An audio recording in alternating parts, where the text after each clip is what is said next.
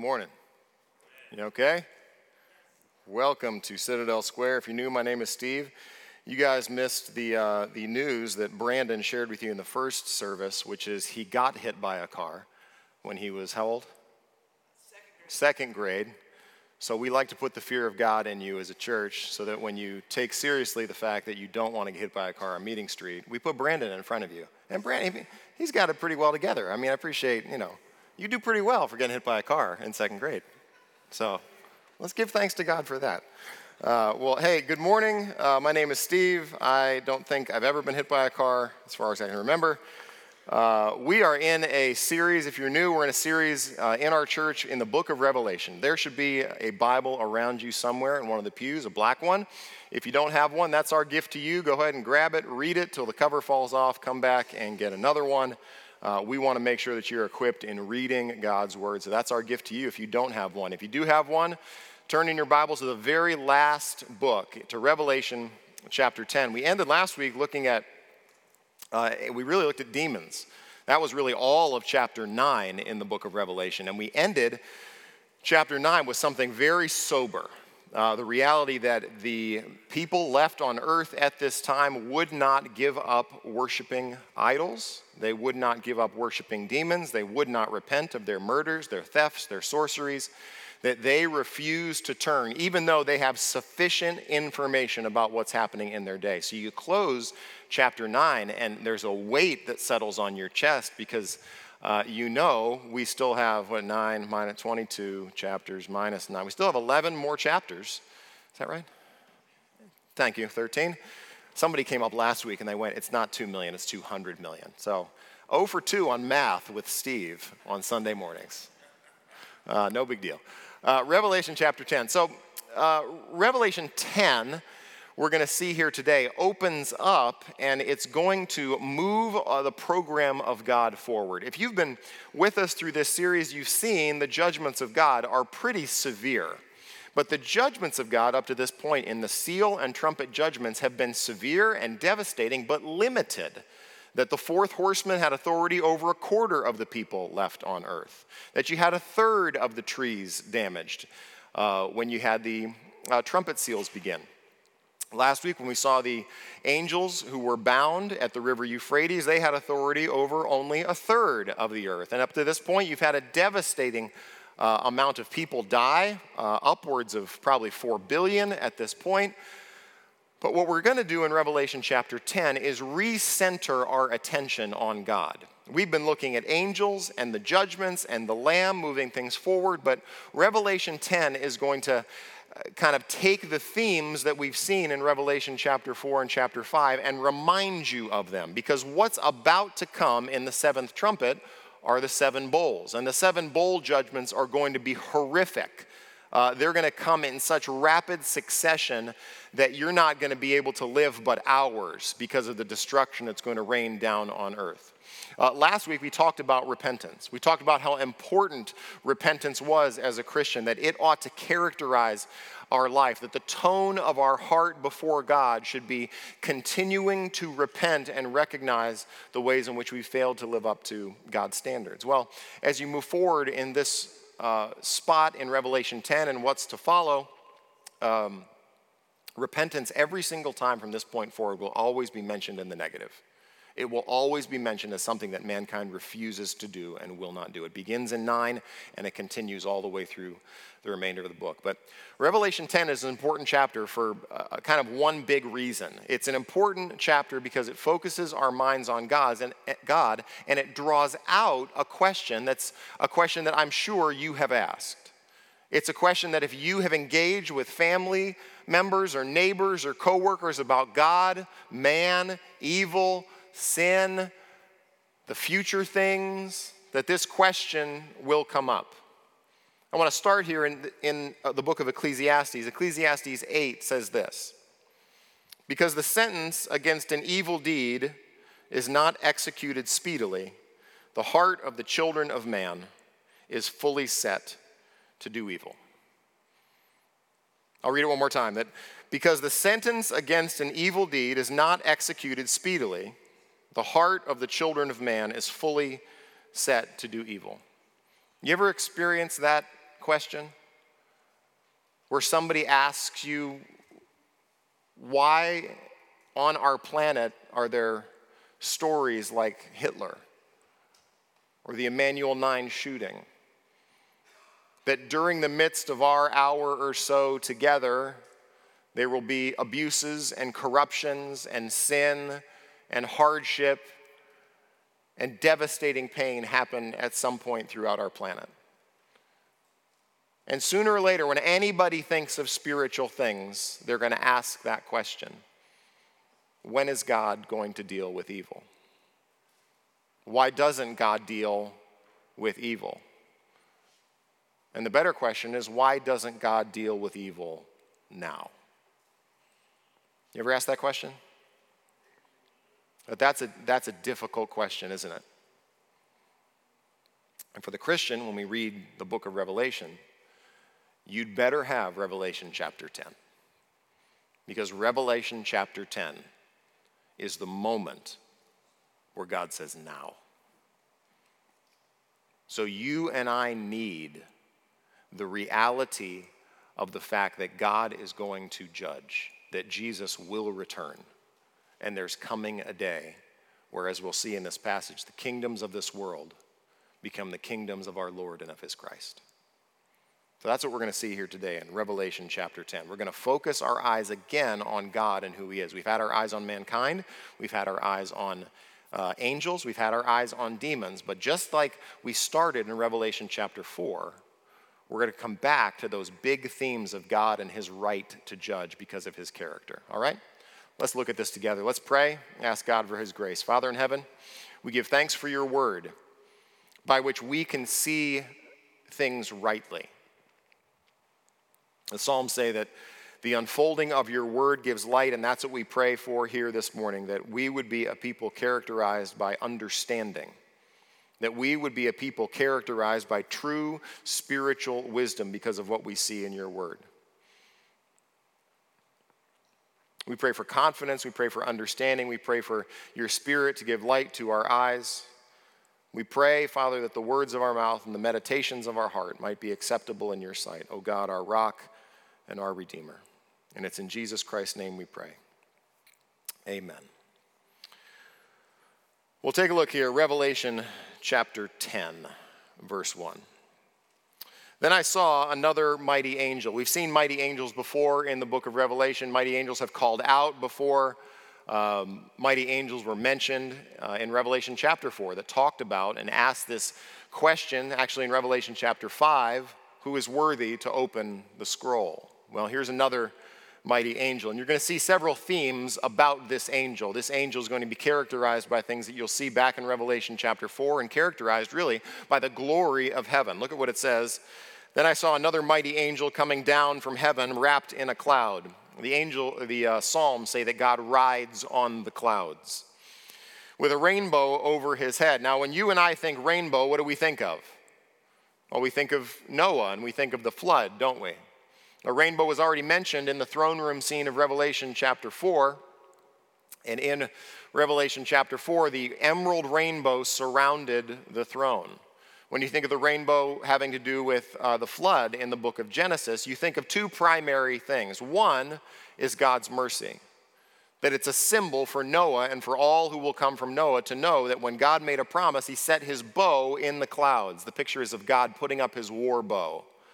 So that for Noah and everybody who comes afterward, they don't have a rainstorm and go, oh man, it's coming again so that God is, gives a testimony to his mercy, that he never again will flood the earth. I'll never judge the earth in this way again. So it's a testament to God's mercy and his character, but it's also a testimony that gives uh, sobriety to our understanding of the rainbow. Why?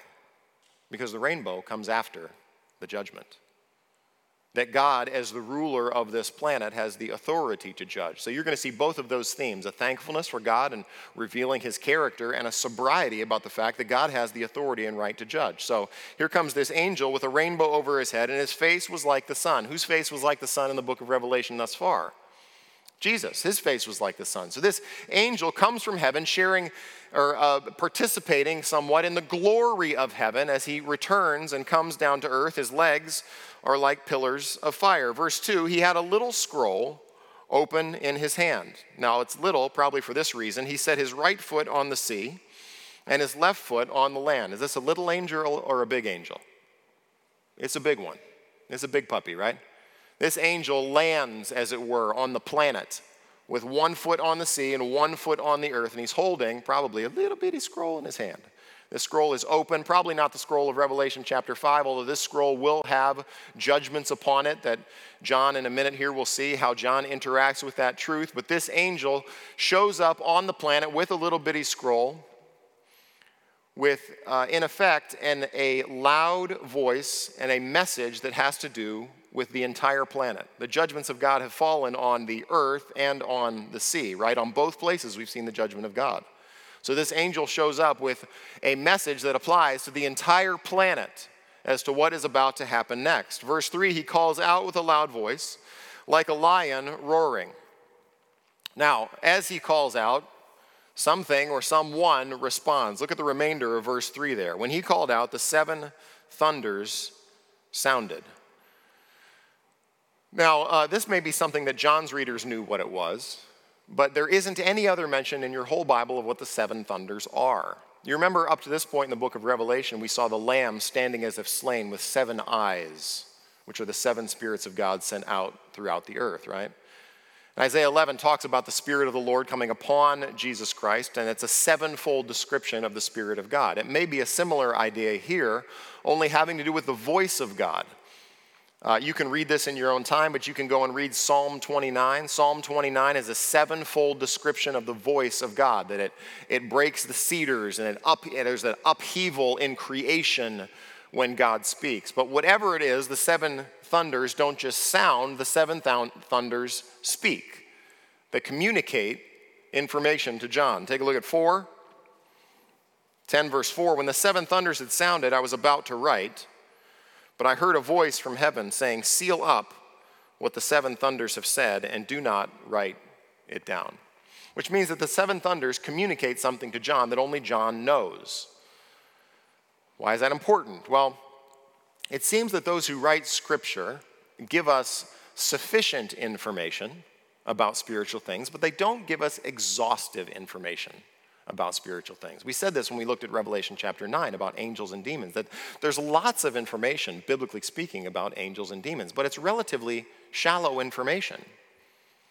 When Peter writes his epistles to us, he talks about the gospel message of, of God saving men and women from their sin as being something that angels long to look into and long to understand.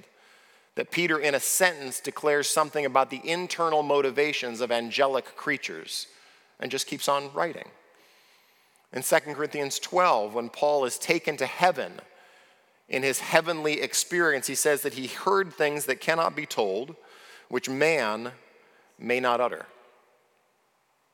So that when you get to the book of Revelation, and here's John getting ready to write what will come out of the seven trumpets, there's more about the book of Revelation than we are actually aware of.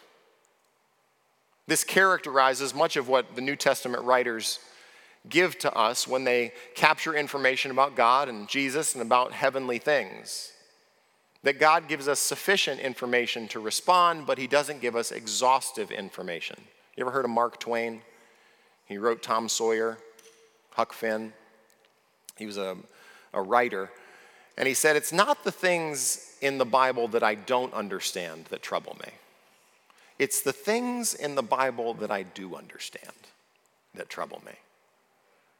That God gives us His Word, and we have essential information about God, essential information about the gospel, essential information about things we ought to believe and know and understand and cause us to give thanks to God for who He is and what He's done to repent of our sin, to receive grace and forgiveness of sin and empowerment to live the lives that God wants us to live, but you don't have all the information. You okay with that? That there's more about God and Satan and demons and angels and spiritual things. We've looked at just the sheer numbers of angelic creatures being in the millions as things that we see dimly through a glass. So that be aware that when you read the book of Revelation, there's more that God will do during the tribulation period and beyond than we have information. John has it, but he's told to seal it up. It's probably similar to what God, uh, the angel, tells Daniel at the end of Daniel's prophecy. At the end of Daniel's prophecy, uh, it said this Daniel, uh, he said, Go your way. This is Daniel 12. Go your way, Daniel, for the words are shut up and sealed until the time of the end. Many shall purify themselves and make themselves white and be refined, but the wicked shall act wickedly, and none of the wicked shall understand, but those who are wise shall understand. Daniel was waiting for future revelation, probably what shows up in this book. So, John is given information that he's not allowed to communicate. Look at verse 5.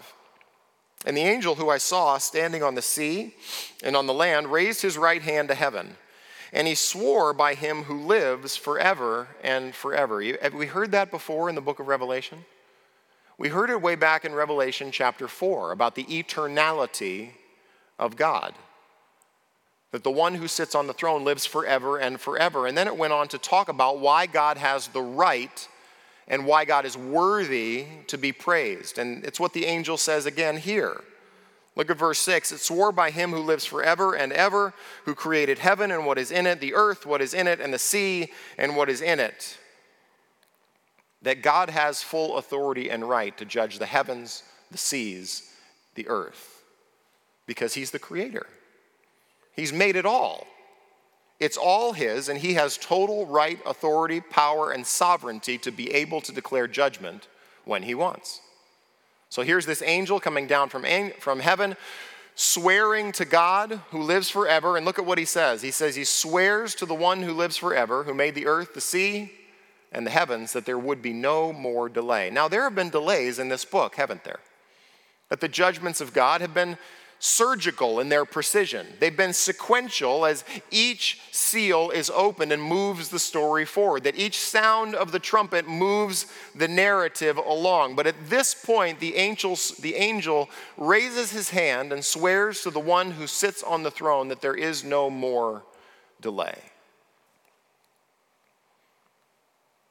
But, verse 7, in the days of the trumpet call to be sounded by the seventh angel, the mystery of God would be fulfilled. Now, mystery in the Bible is not a riddle. It's not a Rubik's Cube, a thing that we just don't know how to figure out. A, minis, a, mis, a uh, mystery in the New Testament has to do with something that you and I can't understand unless God reveals it. So there's some reality that we get to in the book of Revelation, some moment when the seventh trumpet is going to sound that we're going to understand something that up to this point we have not been able to understand. And it's particularly tied to this idea of delay, of what you and I, as New Testament Christians, are waiting for. Now, what happens when the trumpets sound. Keep your, are you there? You're there in Revelation 10. Just go down just a few verses to the middle of Revelation chapter 11 at the seventh trumpet. You have a heading for the seventh trumpet in your Bible, right around verse 15? Here's the mystery that is fulfilled. Verse 15 of chapter 11 Then the seventh angel blew his trumpet, and there were loud voices in heaven saying, The kingdom of the world has become the kingdom of our Lord and of his Christ, and he shall reign forever and forever. Haven't you been waiting for that? Isn't that the hope of your heart, Christian? That when the disciples come to Jesus in Acts chapter 1 and they say, Jesus, is now the time that you're going to restore the kingdom to Israel. And Jesus says, It's not for you to know the times set by the Father's own authority, but you will be my witnesses in Jerusalem, Judea, Samaria, the ends of the earth. Now, when you read your Bible, do you spend time in the prophets? Because the prophets, what this verse says here is that the mystery of God would be fulfilled just as he announced to his servants, the prophets, probably the Old Testament and New Testament gospel writers. That word announced means preached the good news. Well, what is the good news that the prophets in the Old Testament were hearing? As you read through Joel and Isaiah and Ezekiel and Daniel and Amos and all of these Old Testament prophets, there are these moments where the prophets gain a picture that's so dramatic, that's so wonderful about God ruling and reigning on the earth that it totally captures their imagination. And what you and I are waiting for as New Testament Christians is for the ruler of the kings on earth, which is how Jesus is described in Revelation chapter 1, to arise and to return. What's the mystery? The mystery is why is there a delay between his first coming and his second coming? Is Jesus back yet? Say no. He not oh, good. The first service wasn't sure. I go, I said, that's why you come to church to learn these biblical truths about the fact that Jesus has not returned yet. Jesus has not returned. Well, why hasn't he returned yet? We're waiting, and this gap of time that has happened over the course of 2,000 plus years has been this mystery of the delay. Where that if Christ had returned 10 years ago, many of us may not have known and come to the reality of repentance and forgiveness of sins in the gospel, right? That if Christ had returned 25 years ago, that many of us would not have known the salvation that is available in Jesus Christ for us.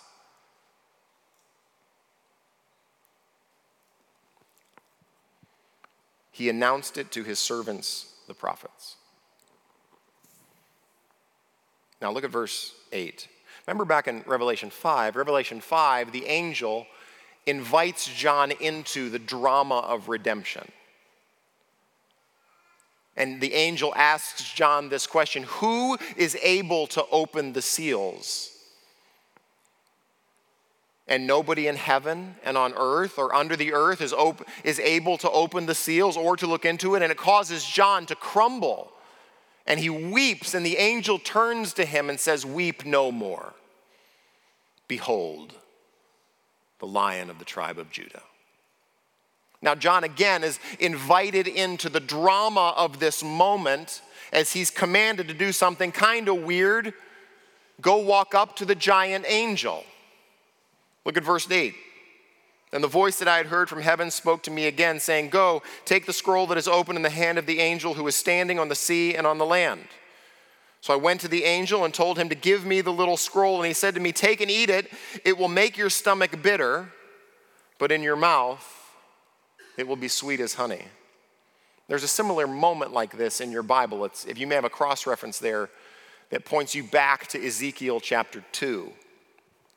In Ezekiel chapter 2, Ezekiel is given words of lamentation and mourning and woe on a little scroll, and it's given to Ezekiel to eat. And he's meant to go and to preach judgment to the hard hearted people of Israel. And God says to Ezekiel, I've made your forehead like flint. Their forehead is hard, your forehead is hard. Take these truths and go and preach them. And John has a similar command that he's about to take upon himself here. Only the people that he is going to preach to are not the people of Israel, it's the unbelieving rebels on the planet. And John has two particular experiences when he receives the Word of God. The first is that the Word of God is sweet to him. So, this is instructive for us. Is the truth of God sweet to you? Are you glad that you have knowledge of God and who He is revealed to us in His Word? That the Word of God is, is consistently referred to as sweet like honey. In Psalm 119 and Psalm 19, both talk about that God's rules and statutes are sweeter to my taste than honeycomb. But we're in the book of Revelation, and the bowl judgments are about to come. And as John receives information about the horrifying judgments that are about to show up in the bowl judgments, it twists his stomach. That he's made nauseous by the reality because he knows what is coming. Take note that this is how Christians live in this world. We live thankful for the fact that God has spoken in his word. But there are truths in this book that turn our hearts and our stomachs in sobriety because we know, like Hebrews says, that it is a fearsome thing to fall into the hands of the living God. And here's John. Verse 10 I took the little scroll from the hand of the angel and I ate it. It was sweet as honey in my mouth, but when I had eaten it, my stomach was made bitter. Look at verse 11. And I was told, You must again prophesy about many peoples. John, you have more to write. Though we have sealed up what the seven thunders have said, we're not going to give you all of the information about all what is about to happen, but we're going to give you particular information. And it's to a particular group of people. Look at the remainder of this verse. John's writes, and he gives us terms that we've seen before in this book prophesy about many peoples and nations and languages. Now, we've seen that, right? People coming out of the Great Tribulation were people from every tribe and tongue and nation and language, right? We saw those people arrive in earth. But now, John adds a category of people. You see what it is? It's the very last word of Revelation 10, verse 11. It's the word kings. When you read the book of Revelation, kings refer to only two groups of people. Kings either refer to Jesus as the one true king, or it refers to those world powers and world, world leaders who will not turn and bend the knee. There's only two camps. There's only two groups That's what we've seen already, that there will be the mark of the beast coming up in a few chapters, and we've already seen the mark of the lamb. And now, what John is about to write is perhaps the most horrifying section of your Bible. So that when you ask the question, why doesn't God judge evil, and you read Revelation chapter 11 through Revelation chapter 18, you see perhaps the most devastating side of God in all the scriptures that that's how serious God takes rebellion against him on his planet. So,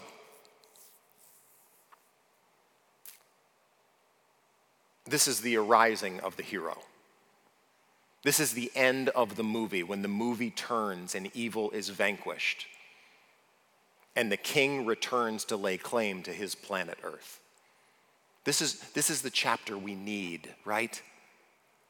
This is the chapter that we need to remember that He is returning again. He will come to judge. There, there will be no rebellion. If you read the, two most common quoted Psalms in your New Testament are Psalm 2 and Psalm 110. Psalm 110 says that Jesus, when, his, when he returns, will shatter kings on the day of his wrath.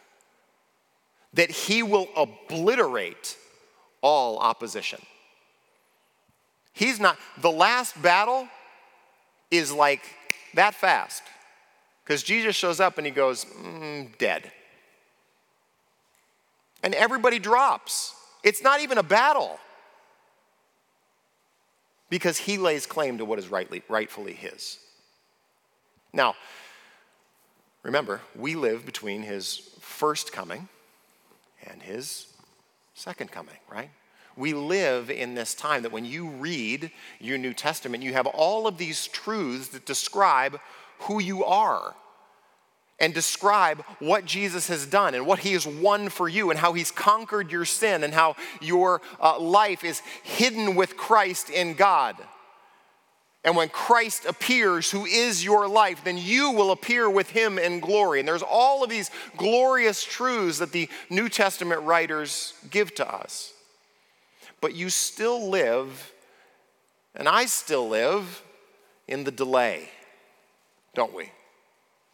We still live in this mysterious time to where Christ has not finished what he's doing in the church age. And the question for you and I, when we read Revelation chapter 10 and we see the end of the story, is how well do you wait?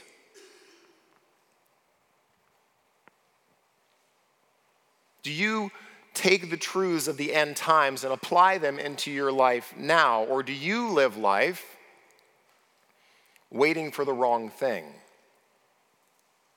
See, maybe you live life waiting for what you purchased on Amazon to arrive because you paid for Amazon Prime and it's supposed to be two day shipping, and you're still waiting at day five for this package that happens to still be delayed, and we're so sorry. Well, why am I paying for Amazon? Forget it. Doesn't matter.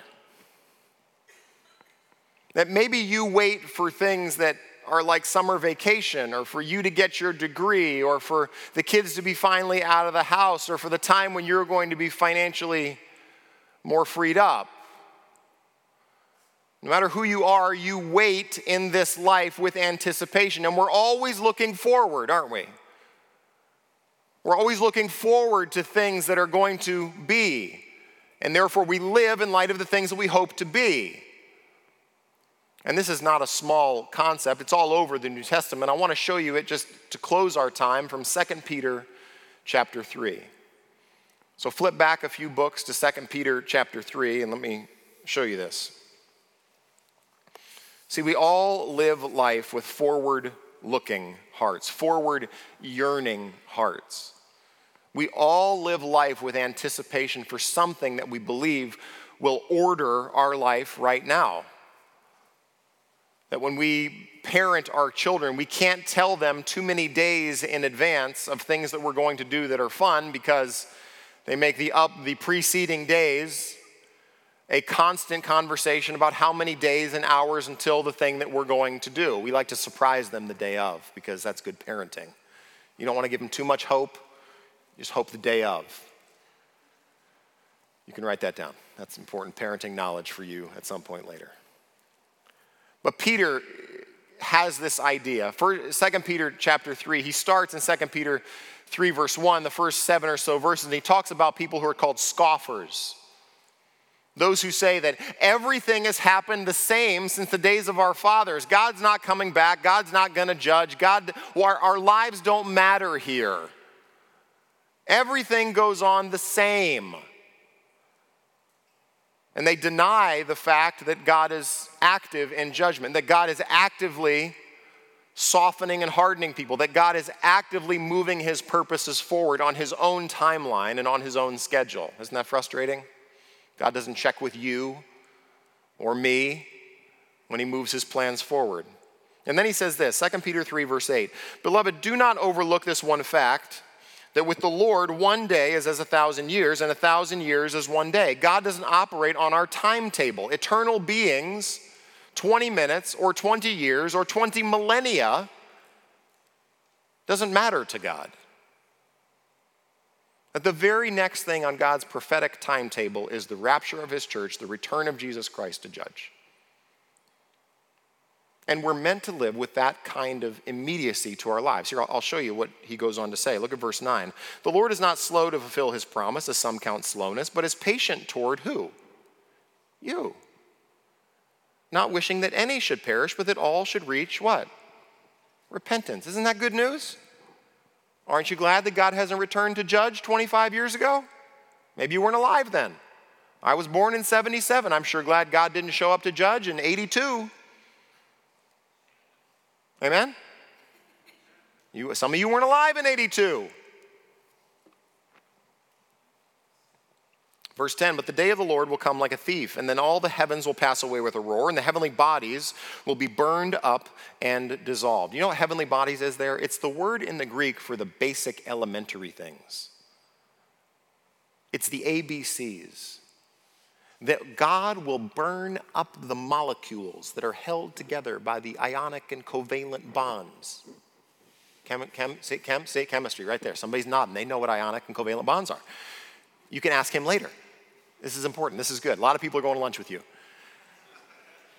God's going to take everything, and the word dissolved means to release. Entropy is going to take over.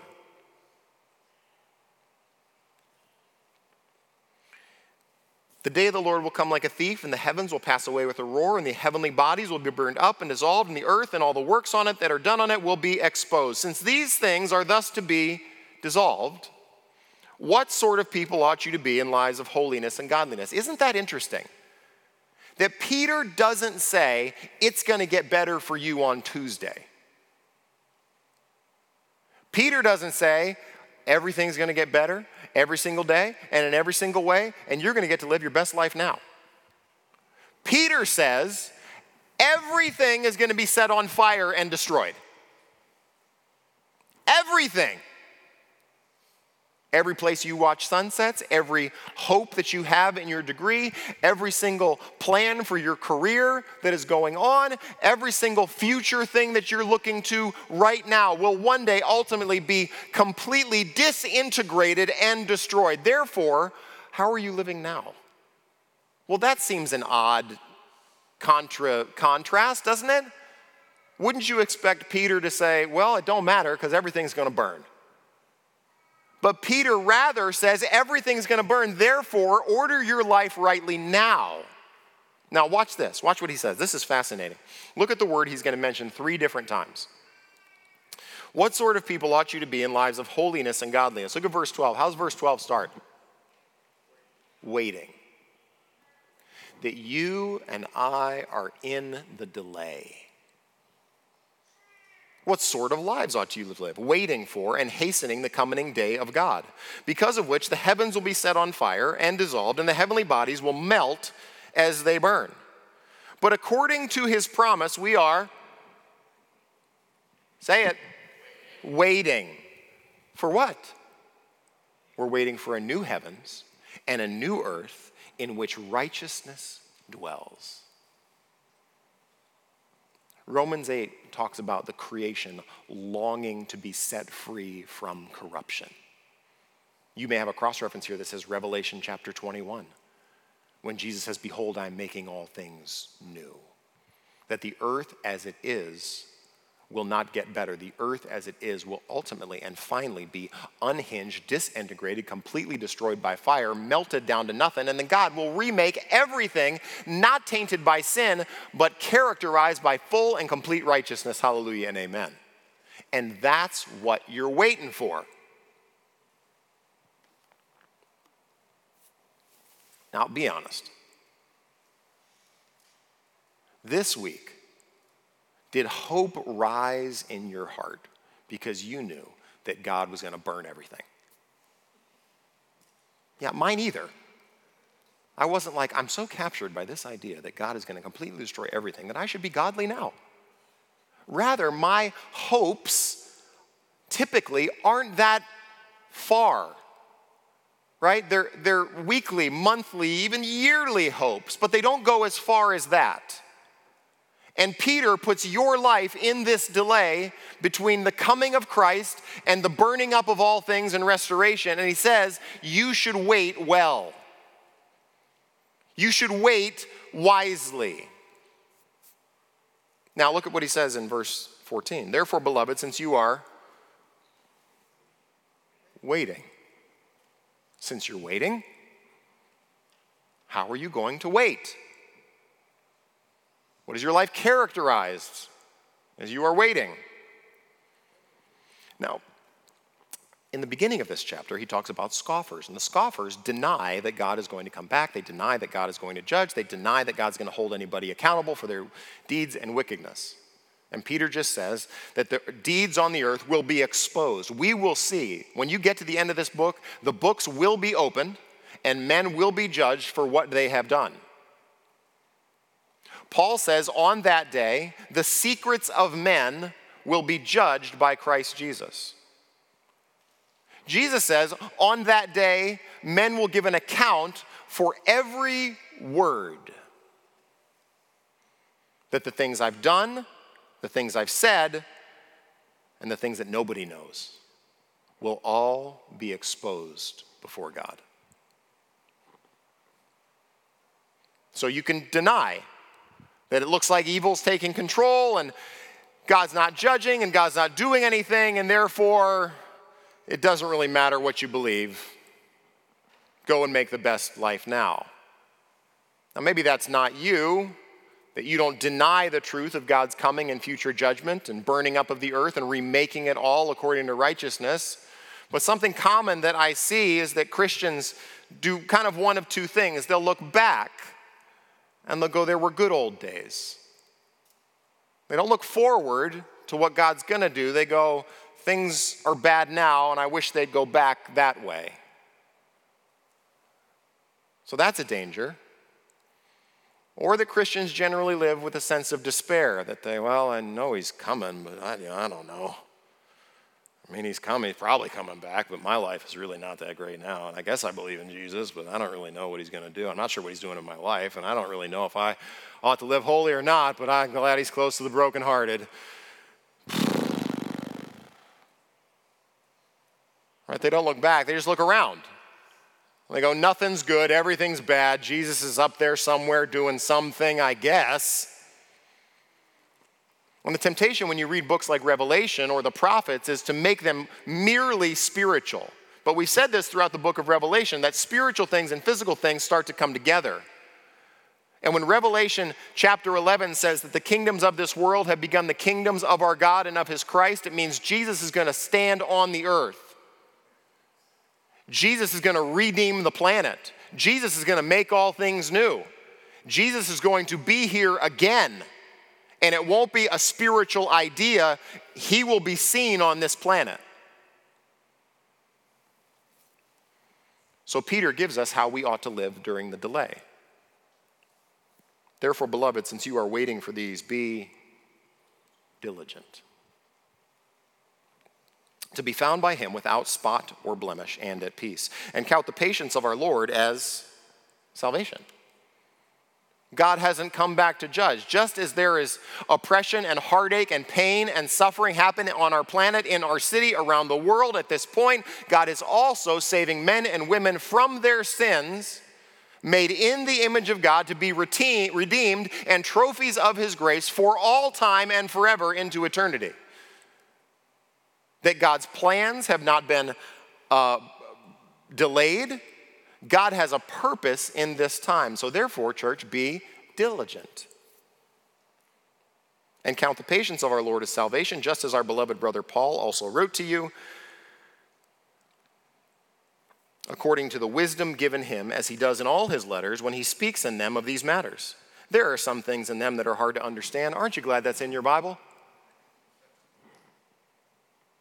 Aren't you glad that Peter goes, I'm not sure what Paul's talking about? That's encouraging to me. There are some things which are hard to understand, which the ignorant and unstable twist to their own destruction as they do the other scriptures. Therefore, beloved, knowing this beforehand, take care that you are not carried away with the error of lawless people and lose your own stability. Don't live life during the delay being unstable.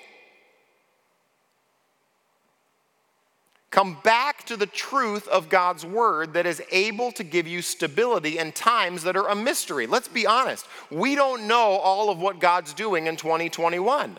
You don't know all of what God's doing in your life right now. You don't know when Jesus is coming back, but you do know that you are meant to live a certain kind of life now.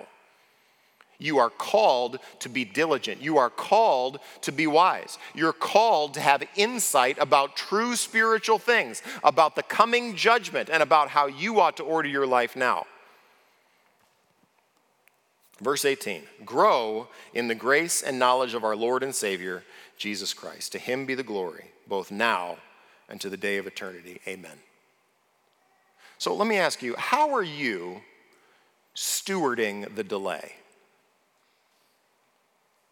Are, you, are, are there things about the grace of God that are capturing your attention and affection in 2021 that did not capture your attention and affection in 2020?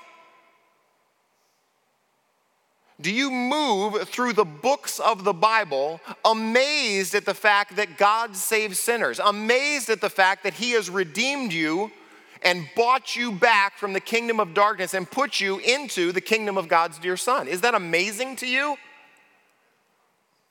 Do those truths about God's grace and skepticism about your performance and joy about the fact that He died for you grab hold of your soul?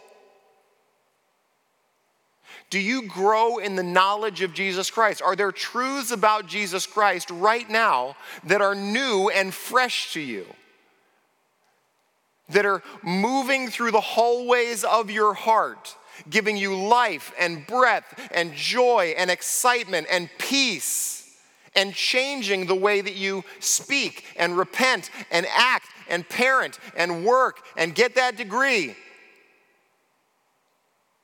My heart for you, if you are a part of Citadel Square, is that whether you're here for 30 days or 30 years, that this would be a place where you grow in the grace and knowledge of Jesus Christ. That we as a church would behold the glory of God. Like Paul says, and we talked about this in Second Corinthians, beholding the glory of God, we are being transformed from one image of glory to the next. That's my heart for us. That you come and you grow to understand Jesus Christ better. That you steward this time of delay. Not the delay in this season where you're only here for a couple of years to get your degree, but the fact that we live between two advents His coming the first time and His coming the second time. Let's not waste our time. Let's be diligent to be found by Him in holiness and godliness and at peace, without spot or blemish. Don't waste your time, but grow. You with me? Because we know Revelation 10 is coming. We know he's coming back. There's a parable that Jesus tells in Matthew 24. And in Matthew 24, it's used some of the same words that Peter has used here about waiting and he says that there's a servant. And the servant begins to be neglectful and he begins to get drunk and he begins to beat his fellow servants because he wasn't looking forward to the day that Christ was coming. And this is Paul, uh, Peter's point here. We know he's coming back, we know his return is imminent. And we as Christians are meant to live lives differently, that you can wait well as you grow in the grace and knowledge of Jesus Christ. Amen? Let's pray. Father, we need Revelation chapter 10. We need to be reminded of your grace and your kindness to us. We need to be reminded that this kingdom on this planet is against you. And we need to be uh, ordering our lives appropriately. I pray that for this church in this time and place that we would be diligent about our spiritual lives, that we would not be cavalier or apathetic about what you want to do in us, that we would live wisely between your first coming and your second coming, that you would give us grace, that you would give us friendships, that you would give us this church and an eagerness about our hearts to not waste our time. God, help us to live with urgency. Help us to grow in the grace and knowledge of Jesus Christ. May you give us leaders and teachers and those who would help us move toward maturity in these things. We give thanks for who you are, that you are the God who is due all glory, all power, all wisdom, all thanks, and all might. It's in Jesus Christ's name we pray. Amen.